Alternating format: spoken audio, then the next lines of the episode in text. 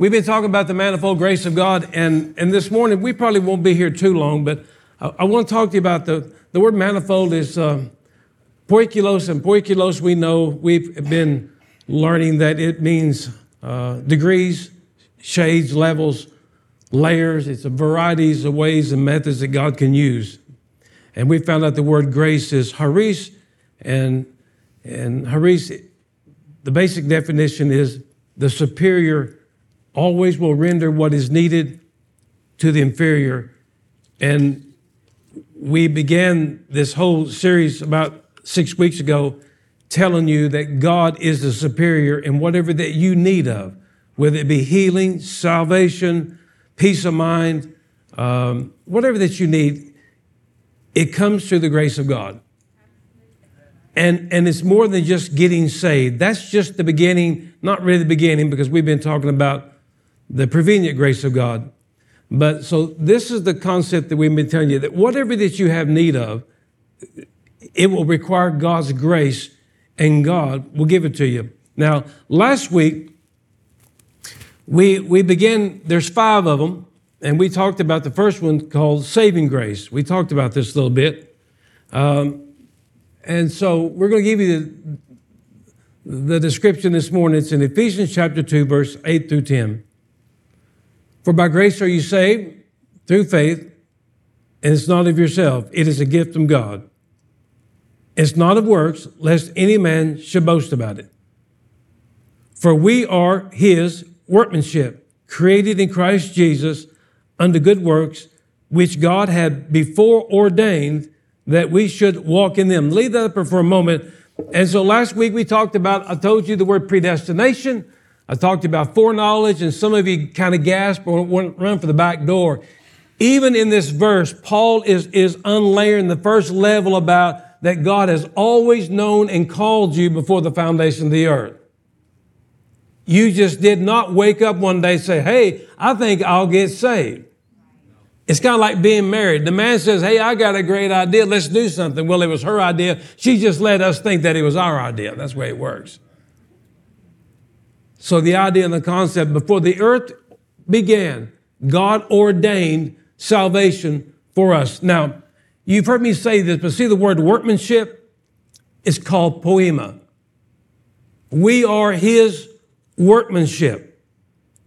Poema, poetry, a poem. And by definition, a poem is the expression of someone's seat of emotions. If you're happy and you're in love, you'll go buy a card that says roses are red, violets are blue. The world is crazy, but I love you. It says something like that. At the passing of the death of a loved one, you will probably go find a card that has writings that has a poem in it. There's something about poetry that we look at, and poetry gives you not all, the poetry gives rhyme and reason. So when you read a poem, I don't know about you, but I don't like to read somebody say, Well, I wrote a poem and it says, Cats are red and dogs are blue and cows are pink and the seats are purple. That doesn't even make sense to me as far as a poem. Poem has rhyme and it has reason. It gives a sense of balance. It gives a sense of, of flowing. Well, we use the word continuity. It, it flows, it connects. The Bible says we, as the people of God, are God's workmanship. And it's more than just Him putting the thing together. It is the expression, or we are the expression of God's love and grace to the world. So when you, when you look at this world workmanship, it's more than, than God is, Philip, it's more than just God's putting us together. It's way beyond that. I understand He's putting us together, but, but why is He putting us together? Because He has plans and purposes for our life. And what is that? God said, I want to express my goodness and my grace to the whole world. And the best way that I know to do that is to put poetic people on the face of the earth. And the Bible said in Romans chapter 3 that men come to repentance because they're afraid of hell? No. Because the goodness of God. Men get born again and women get born again because of the goodness of God. Now, If you got saved because you're afraid of hell, that, that's, that's a wonderful mo- motivation, but being afraid of hell will not get you to save. Only repentance of your sin and faith towards Jesus will get you into the kingdom of heaven. Remember, good minus God is zero. So, so we are the we are the poetry. We are living poems. Remember what Paul said? You are written epistles that all men may read. And the reason why he writes that, because for anybody could come to a city, they had to have a written letter. It had to be a resume. And the resume is said before we let you in the city or the temple, you have to have a resume, and it has to be pretty uh, warranted resumes from people that are basically in good standing with the church and the city. They wouldn't let just anybody in. And Paul said, here, forget about the written letters of, of, of, of your report cards of your past. You are written epistles that all men can read. So somebody may say this, I don't know much about the Bible. It's okay. You should be a written epistle of what the Word of God says. Amen. And we're not going to always get it right. We're going to make mistakes. But I will tell you, when people do not, most people know, you know, the only thing they know about the Bible, what, what it says on the outside. And somebody said, which part of the Bible is the best to read? Here's the deal. Whatever in the cover, that's the best part to read. We got that Holy Bible down, you know. Holy Bible, they call it. So this morning, we are the expression, we are the poetry, we are the poems that God has decided to write and express in human beings, and He put it upon this earth. That people would watch our lives, and somehow it would draw them to know more about the love of God. That's it. And I will tell you, I think as we get older, it gets a little, it gets a little better. For you that have just got born again and you're still struggling, just, just hang on. It's okay. Even though you throw your hip out of place playing a video game, I don't understand anything about that. Now, when we played Atari and Duck Hunt and Chicken Little, we, we, we didn't use our hips. I don't know what y'all people do now. The second one is that we cannot be saved without God's grace. You understand that? You can be good, but you cannot become a son or daughter of God without His grace. So if we're going to get saved, somebody say we're going to need His grace because He's got it and we don't. The second one is called a serving grace. A serving grace. There's five, and we're going to talk about one today. We're going to talk a half of one today. Galatians chapter 5, verse 13 through 15. This is the message Bible. It's absolutely clear that God has called you to a free life, but just make sure that you don't use this freedom as an excuse to do whatever you want to and destroy your freedom. Rather, use your freedom to serve one another in love, and that's how freedom grows. Did you know that it's possible? We already, we already have guys on the corner that spend time on the other side of the bars. I don't mean like that bar, I mean like that bar. And even though that you're an American citizen, but if you do something to, to, to violate your freedoms, you'll wind up where your freedoms are restrained.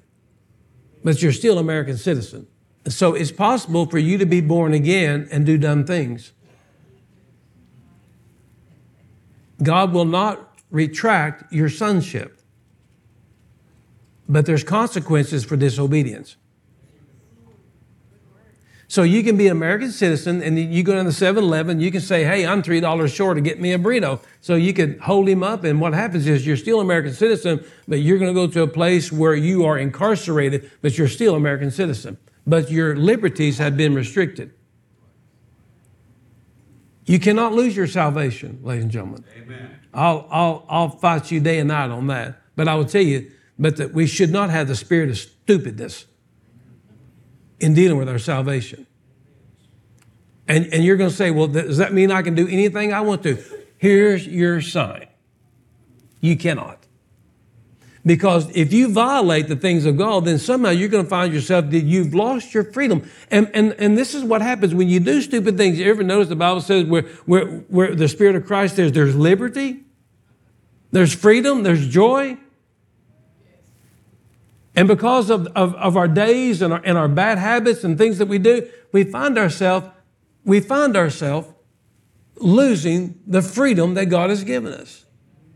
So when we walk in the door, sometimes it's because we've done something dumb this week. Anybody here besides me done anything dumb this week? Where's Ron Edge? Go ahead, Ron. Thank you. Uh-huh.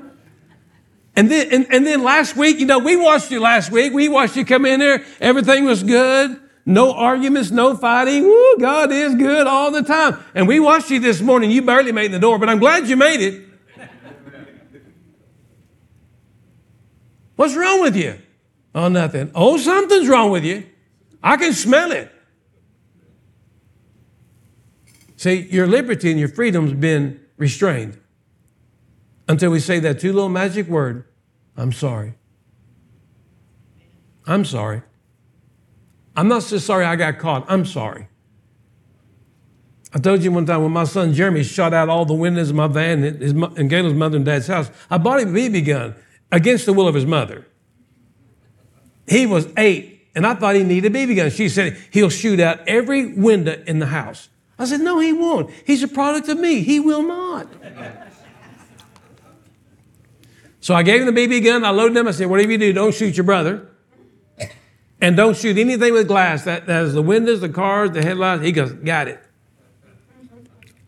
Well, the next morning, her dad knocked on the door and said, You may want to come here. He shot out every glass in the house. Shut out the motorcycle window, shut out a car headlight. I didn't whip him.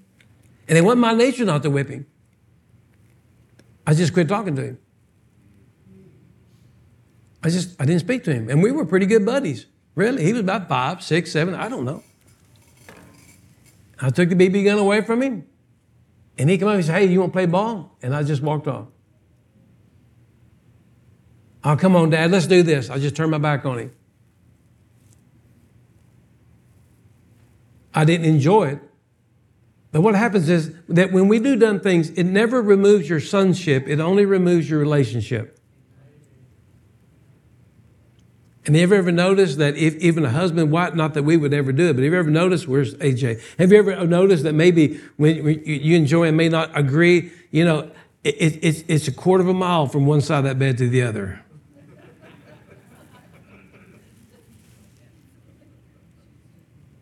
So the Apostle Paul said, don't use your liberty and your freedom to do dumb things, because if you do, that it'll be restricted. You won't, you won't have the freedom of loving God. But love one another, serve one another. That's how freedom grows. Okay? So this morning, here's a verse that's found in Ephesians chapter 6. We're not going to look at it. I want to read it to you because we're going to get to it next week. It says, Finally, my brethren, which is Adelphos, which means a, a woman's uterus, it means that this is how we're born by the, the womb of the uterus of the Holy Spirit. We are born again of God. Be strong in the Lord and the power of his might. The word finally is the word I want you to look at this morning.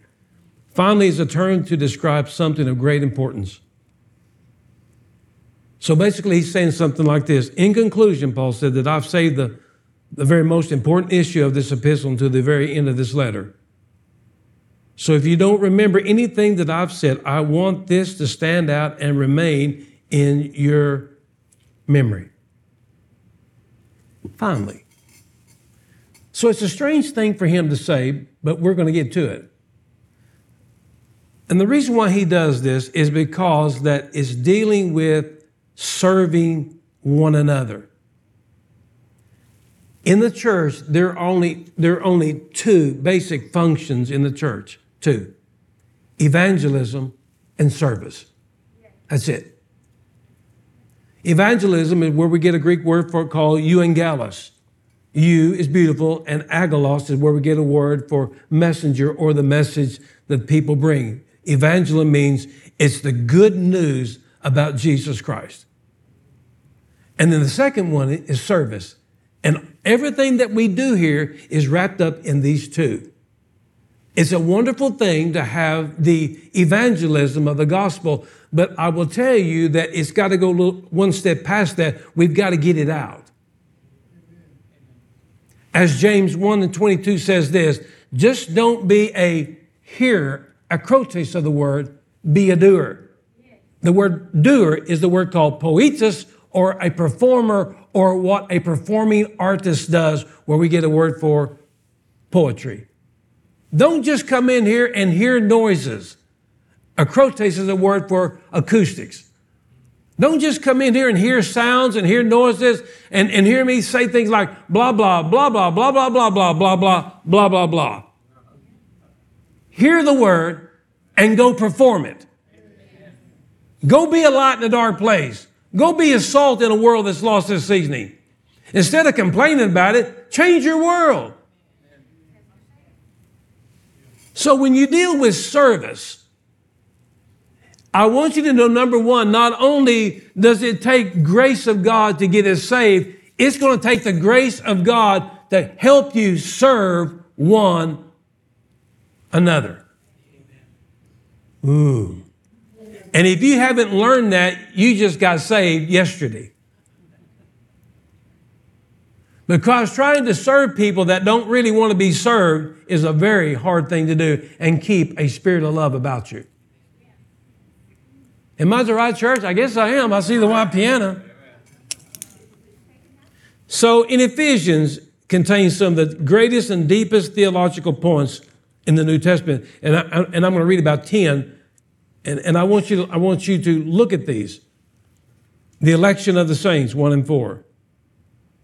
The predestination work of God, 1 and 5. The adoptions of the sons of God, 1 and 5. The dispensation of the fullness of times, which talks about Christ and the fullness, 1 and 10. The sealing of the Holy Spirit, 1 and 13. The earnesty of the Holy Spirit, 1 and 14, which is a Greek word for arrabon, means down payment.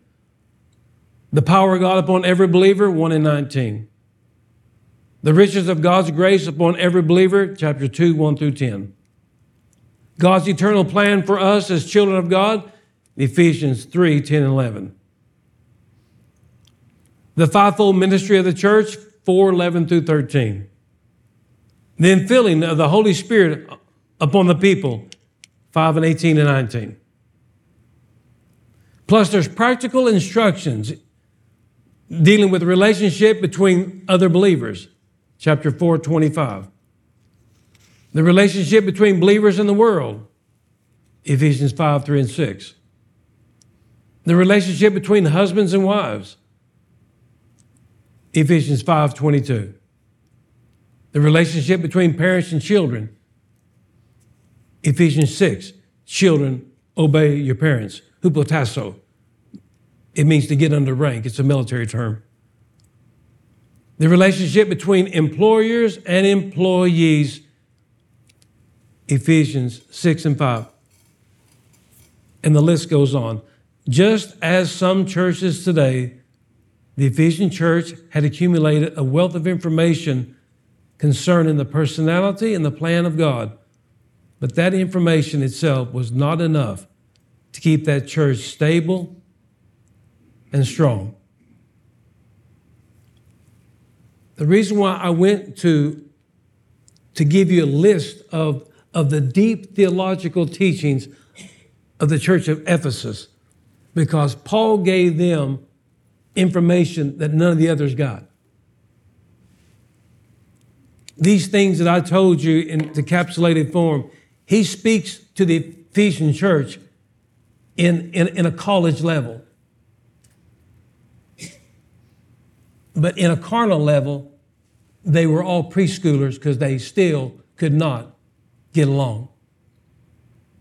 Just because you have a wealth of information brought to you every Sunday morning in this church house, whether you agree or disagree, like it or dislike it, you're going to get it.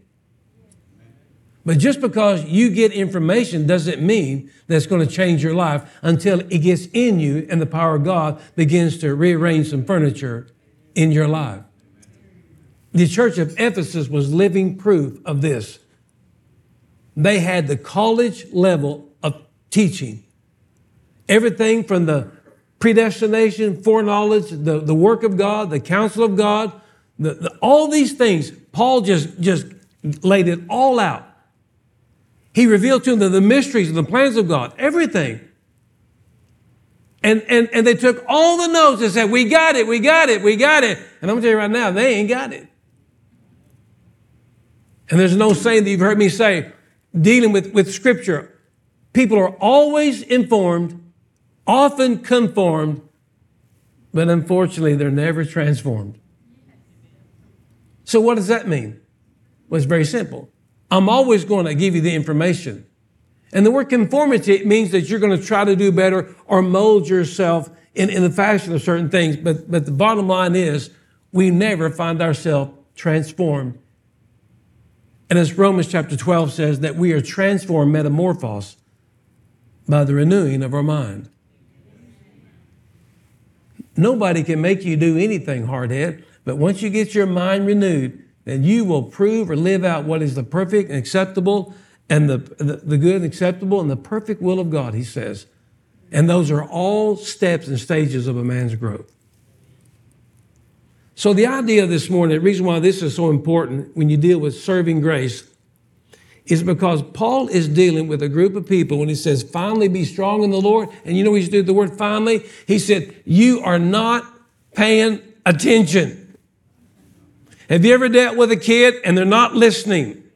Paul has laid out and poured out his heart, everything from the workmanship of God to the being foreordained, Ephesians chapter 1, that we, we are called and ordained before the foundations of the world.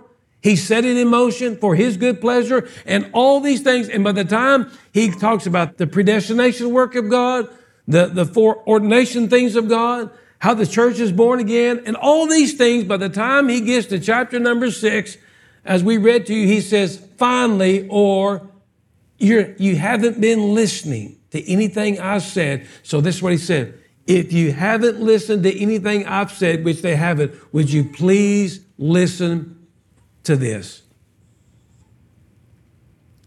So let me give you a little clue this morning what's going on. Ephesians chapter 4, 25 through 31. This is the group that he's speaking to. Now, for some of you that don't know this, let me give you a little church history. In between 1 Timothy and 2 Timothy, there's a, a small epistle called Titus. And there's about a three year span between 1 Timothy and 2 Timothy. In that three year span between 1 Timothy and 2 Timothy, Titus writes this letter, or Paul writes it to Titus, and the church in Ephesus is over 30,000 strong. Three years later, they're down to nearly nothing. Now, normally you can look around and the church is really pretty full. Today, it's about half. Now, I know, hey, we got a bunch on a cruise and I'm mad they're, they're gone. But to have 30,000 plus in one year and three years later to have nothing but ashes and, and, and the dissembling of the church body in three years. It's got to be devastating. And for all you people that, that are following this bandwagon of, of the bigger is the best and, and the grander is the greatest, listen, those things and those ministries, if they're not built upon Christ, can crumble as fast as they went up. You better build your life upon the foundation of Christ and Him crucified and resurrected and, and reigning forever and ever. Don't get off in this other stuff because it will disappoint you. So now then, Paul is telling Timothy, in the first Timothy, he's giving good words of information. By the time he gets to second Timothy, he said, You better buckle up, buttercup, because it's all going to get bad. Now, this is what he's dealing with. Watch this. This is the church that he's dealing with. Therefore, each of you, now we're not talking about bar rooms. Stay with me here. Do not go to sleep on me. Each of you, you must put off falsehood and speak truthfully to your neighbor. It means people in the church. He's not talking about people on a street corner. He's dealing with the congregation. This is why he says, finally, you're not hearing anything I've told you through Ephesians 1 through 6. And I've told you enough that it, should suffice you for the rest of your life, but you're not getting it. You're just hearing blah, blah, blah, and da, da, da. Each one of you, you've got to quit lying. this is the church that's on fire, speaking in tongues, and running around the building. But they went from 30,000 to zero in less than two and a half years. I don't want that. He said, You got to quit, put off the falsehood and, and, and being hypocritical and, and something that you're not, and speak truthfully to your neighbor. For we all are members of one body, and that one body is what? Christ. All right. It gets better. and in your anger, uh, do not sin.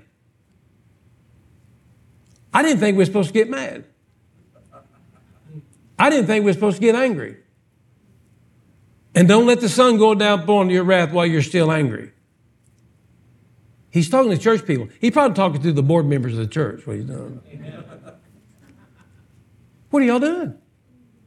What are you doing over there? What are you doing sticking your tongue at one another?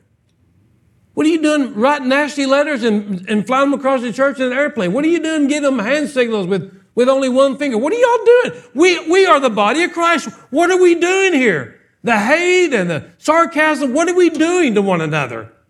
Paul said it's pretty obvious you're not getting it because if you'd have got it, you wouldn't be acting. Let's go, it gets better. Don't give the devil a foothold. And the Bible said in the King James, don't give don't give place to the devil. It's where we get to work for photography or topography, the land of the lay. Lay landscape. Anyone who has been stealing, what? Any of you that have been stealing, you got to quit it.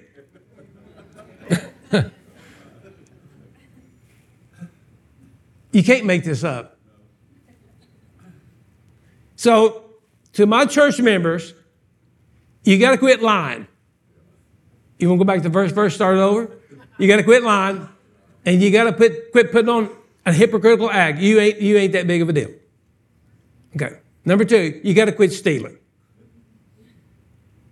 And, and, and, and, and you got to work and do something useful with your own hands that, that they may have something to share with those in need. It means that you, you just got to quit coming in here and being a slug on a sidewalk and expecting everybody to pay your part and do your part. That's got to stop. We all have a part. We got a part. We got we got an obligation to give money to pay for these air conditioners that are not working today. And you can say, "Well, I'm hot, but but Danny DeVore's got more money." I know he does, but you're going to have to quit stealing, and you've got to do your part, whatever that is. Do something. Don't expect other people to do your part because that's not what the Bible says. And a matter of fact, he talk, calls it stealing. So if, if we need people that meet you and greet you, and facilitate you, do something with your hands. Verse 29. And don't let any unwholesome talk come out of your mouth. You know what that means? A Greek word. Quit cussing. I'm not going to look. Anybody here cuss? Quit it. Cussing is more stupid than it is sinful. It's true. So if it's unwholesome talk, and so this is what I mean in the nicest way. If, if you got a bad habit of cussing, you need grace because you can't do it on your own. You can get mad and you can get embarrassed and you can say, Well, I'm, I'm doing my very best, but every time I slam the door on my finger, out it comes. You know what? I, I can do this. You cannot. You cannot do anything to improve or enhance a supernatural spirit that's living in you. That's why you need grace. Amen. And the only reason why you have it because you're telling God you don't need it, and you need it. And just like you say, "Oh God, I don't need you to get saved. I'm good." You are not good. And for you to say, oh, I can handle people in church, especially this section over here, I can handle them. You cannot handle this section over here without grace. So quit cussing. And what is helpful for building others according to the needs, that it may be beneficial to those that listening. It means this quit saying things that are tearing people absolutely down, destroying their life we should use our words to build one another up. I mean, I mean, people does dumb things. They say, you're an idiot. I mean, you don't have to do that. You could basically say, well, some you do, but you could basically say, listen, I'm not your daddy and I'm not your boss, but if it was me, this is probably the way I would handle this. After throwing wrenches and getting mad and losing your temper. And, because if you do that, you've just lost credibility of witness. It doesn't mean you're not a Christian anymore, but nobody's going to pay attention else what you got to say. It gets better. And don't grieve the Holy Spirit of God. Don't grieve. And you've heard me say this the word grieve, it, it, I mean, the word grieve, it means in the Greek, it means to, for a four year old to embarrass their father. You cannot grieve the Spirit of God. How in the world can you grieve God? If you're going to suppose to live a life in front of millions of people, then quit sleeping around on your wife. Be faithful to your wife. Okay? And that's not rumors, that's facts.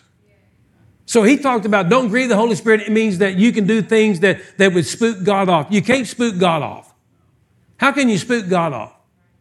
The word grieve, it means to embarrass. It means a, a four or five or six year old boy or girl to embarrass their father at a business meeting. So you've heard me say this, and this is the way it is. Don't grieve the Holy Spirit. You never take your, you never take your three year old grandson at a business meeting. Because your three year old grandson or four year old grandson named Alex will say, Do you know my dad? He blows bubbles in the bathtub, something like that, you know? My mama picks her nose and nobody's looking. I mean, you don't say, even though that it may be true. And God said, Would you quit saying things that is embarrassing me? That's not who I am. That's not who I am. So he says, Don't grieve the Holy Spirit in verse number 31. And get rid of all bitterness, anger, rage, fighting, slander, along with every type of malice. Now, let me, before you leave this, let, let me explain to you the last word. Bitterness is a word called pakra. It means uh, it's a poisonous plant mixed with water. Rage is, is external things. Anger is internal things. The, the word wrath in the King James is used, we got to go, but I, I need to tell you this. Rage and anger is the same amount of dynamite. The King James used the word wrath, we'll use the word rage. It's 10 pounds of dynamite that's blowing up buildings everywhere around you. Anger is 10 pounds of dynamite and it's on the inside of you, blowing up everything on the inside of you. You may not externally let it out, but it's destroying you on the inside. Somebody said, Well, I would rather get mad and just let it out. Well, I mean, that, you know, I understand that. But after you blow up on everybody, it's really not the best thing to do. And he's telling the church, you got to quit going off on one another. You got to quit blowing up on one another. You got to quit poisoning people with your words. And the word malice, malice is premeditated murder with actually without the murder.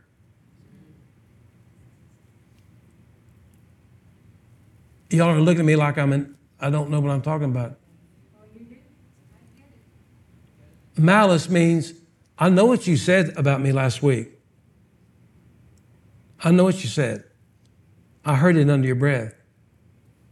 And I haven't said anything to you, but I've hit you in the head with a ball peen hammer every night while counting sheep. I run you and dumped you off a bridge every day in my dreams.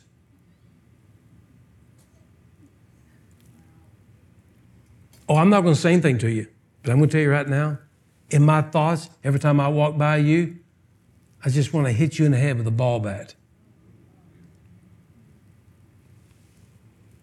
This is going on in the church. And ladies and gentlemen, before, and they're about as quiet as you are today. It's okay. It's all right. I don't care. After 34 years of this, I don't care. You still keep coming back. I don't care. But here's the deal no wonder the church imploded. On our own and by ourselves, we can destroy and ruin the very thing that God has established. On our own and by ourselves and left to our own, I will mess it up. I don't know how to serve you. I don't know how to deal with you. I don't know how to be kind to you when you said unkind things about me. I know you did. I heard you in the bathroom. I heard it on the phone. I saw it in a text message. I don't know how to deal with that. I don't know what to do with you. That's why we need grace. Because if serving wonderful people was all that we had to serve, it would be an easy thing. But when we got to serve people like the guy over in the corner, it, it's challenging.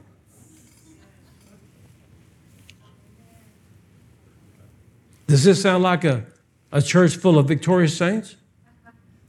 Were there words of war being waged within the flock? And had Paul located a crack in their foundation?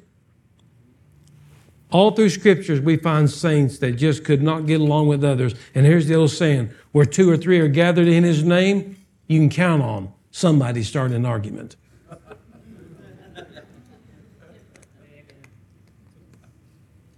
so we'll quit for today. Serving grace is the patience and the perseverance that's given by God so that we may serve one another in love in spite of others' response. And just a reminder some people will require more grace than others. Micah 6 and 8 and 9.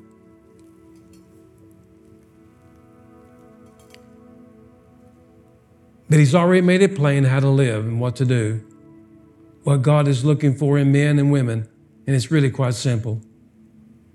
Do what is fair and just to your neighbor. Be compassionate and loyal in your love. And don't take yourself too seriously. Just take God seriously. Isn't that great?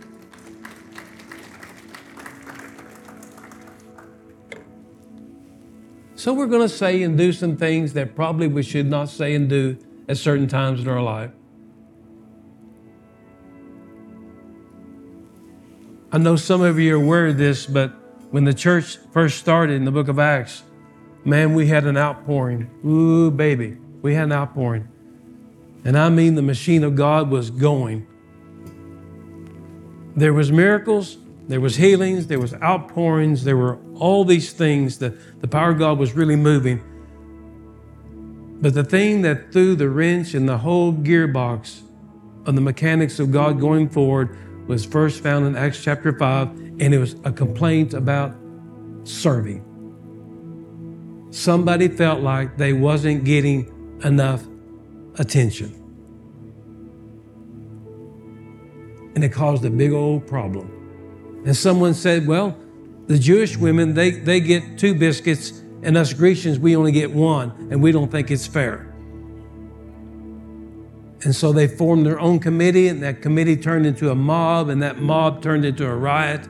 And now, then, before you know it, they went to the apostles and they said, Hey, we need some help here. They're, they're getting two biscuits, and we're getting one. And this is what they said Is this a joke? Are y'all kidding me? Is this a joke? You're, you're splitting the church over biscuits and gravy? Have y'all not been listening? Have y'all not seen what God is doing? And the apostle says, We don't have time for this. We're not going to take time for this. This is carnal and this is foolish. Now, pay attention to me for 30 seconds. You people that understand board members in the church, here we go. The apostle said, We refuse, we refuse to get involved into carnal things. You do what you need to do. You go appoint men, whatever you need to do. But we are going to adhere ourselves to the word of God because we want the power of God to continue among us. And so they got them seven board members, and when they nominated the seven board members, immediately they killed one. And the church fractured at that moment. Don't take yourself so seriously. Let's take God seriously. And Paul said that all through the book of Ephesians about his love and grace, his forgiveness, his acceptance, his plans for you, and all these things. He gets to chapter six and he says, finally, he says, You're not listening. I've been preaching my heart out and you still don't get it. He's dealing with a church that's so carnal that they can't control their tongue, their language, and their poison and their maliciousness against one another. He said, Can we just stop all this? And can we just come to the point where we can look around and say, maybe this is not working. Maybe my marriage is not working right now. Maybe my home is not working right now. Maybe my Christian walk is not working right now. I'm going through the motions, but maybe not working. And so here's what we got to do is we just got to stop and say, God, I just need your grace to help me serve the body of Christ. And I know, I know John Jones is a little ornery. But if you'll help me, I'll win him over. And I'm so glad God won him over. You're not the easiest person. Turn to somebody and say, You're not the easiest person to get along with. Just tell them that. I don't care. You know what? God's got more grace than you got stubbornness. Amen. We've been called to one body, ladies and gentlemen. This is, this is not the Jody Ham show. This is not the Casey Van Sant show. This is not the Travis Ginn show. We are one body. It's not about a Baptist. It's not about a Methodist. It's not Republican. It's not a Democratic thing. This better be a God thing. And as the angel stood on Joshua, the angel said, Joshua, at the gates of Jericho, the angel, Joshua looked, the angel said, Are you on our side or their side? And the angel said, I'm not on your side. I'm not on their side. I'm on God's side. We have a wonderful opportunity to expand the body of Christ in love and forgiveness and unity, serving grace. But make no mistake about it, we're going to need His grace if we're going to serve one another. Agreed? Now, in 34 years, shut your Bibles and close your eyes. You to close your eyes. In the last 34 years, there's times that people come in this church, and I've gone home and I said, I'm going to tell you right now, I'm fixing to kick them out of the church. I'm, i mean, I'm going to tell them right now, I'll fist fight you. We're going to the parking lot. We're going to do, I am sick and tired of your mentality. then somewhere in the middle of the night, God said, now, is that really the thought you should have? And I would say, God, I don't want to talk about it right now. He said, I want to talk about it. I want to waller in this right now with you. You know what I had to do? I had to recalibrate my whole thought system. For while we were yet unlovely and ungodly, Christ died for us. So I made it a point to send a card, make a phone call, or meet you next month, Sunday morning and say, I love you and I want to be a great pastor to you. That's called serving grace. Let's serve one another with love. Can we do that? And how do we get it? It's just the grace of God. Stand with me this morning. Give the Lord a praise offering if you would. God's good this morning.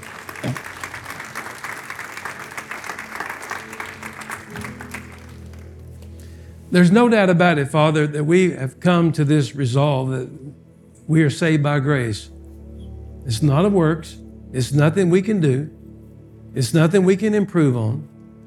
It's completely out of our hands. It's, it's just totally you. You give us the, the ability to become sons and daughters of God. And we accept that. But now then, help us to accept the next step. When it comes to serving the body of Christ, we're all different. We're all different shapes, likeness, colors, heights, sizes. We're all different. And we're not trying to conform us one to another. We're trying to conform ourselves to Christ our King. So help us this morning. As we read, as we read, the Apostle Paul was dealing with the church that had anger and issues and, and cussing and foul mouth and swearing, and no wonder the church imploded. Help us right now to stop wherever we're at and ask you to give us grace that we may serve one another in the spirit of unity and love and forgiveness that whatever we say and do from this day forward, that people will know that is the grace of God that is working in our life to help us serve one another. There's no greater love that a man can show when he lays down his life for another. There's no greater love this morning in this local church as when you can come to this place where you will lay down your goals and your ambitions and your personal desires for someone else. There's no greater love that can be seen that when you will remove yourself from a platform and you will humble yourself and meet someone and facilitate someone that may be hurting or struggling, that is serving grace. It's, it's service that we cannot do without God. So you may say here this morning, my, my home's in a mess, my family's in a mess, I, I can't fix it. You are exactly right. But God can. God's got more grace than you have sin. He's got more grace than you have disobedience. Now you understand why we need His grace. Father, thank you this morning for the love of God. Thank you for the body of Christ. And thank you for this church that truly people love you and they truly have a desire to grow together. Please give us supernatural grace that we may serve one another with loving kindness and forgiveness and generosity. That the whole world will see that we're nothing more than expression of your poetry in action. In Jesus' name. And all the people of God said, Amen. Turn about two people and give them a big old hug and say, Listen, I love you. Uh, at first, I, I, I had concerns about you, but I love you.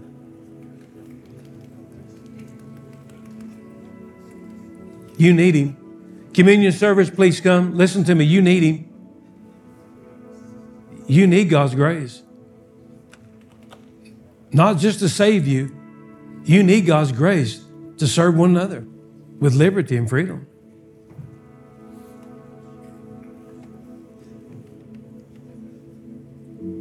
You don't know it this morning, but these two young men over here, Z and Joe, raise your hand, boys. Yeah, you're standing right there. You're good. I got to meet them in the parking lot. Got to meet them in the parking lot for church. I'm glad you're here, son. This boy's daddy is a pastor. And I'm glad he's here. They were on skateboards, and I thought about riding a skateboard, but I thought about not doing that.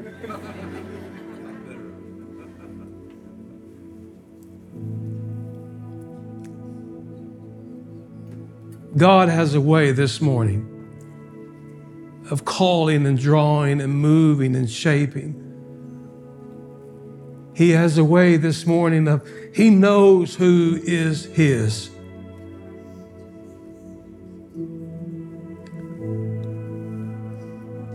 So, as we celebrate Holy Communion this morning, you fellas and the rest of you, you come celebrate communion. 2,000 years ago, Jesus said in the middle of men that were absolutely, that were imploding mentally, physically, there was a, a decline in, in their agreement one to another. They were at war with one another, sitting at the table. There were words of war that were being spoken at the Last Supper. They were coming apart, being fragmented, but Jesus knew the answer. And this is what he said This bread is my body that will be broken for you.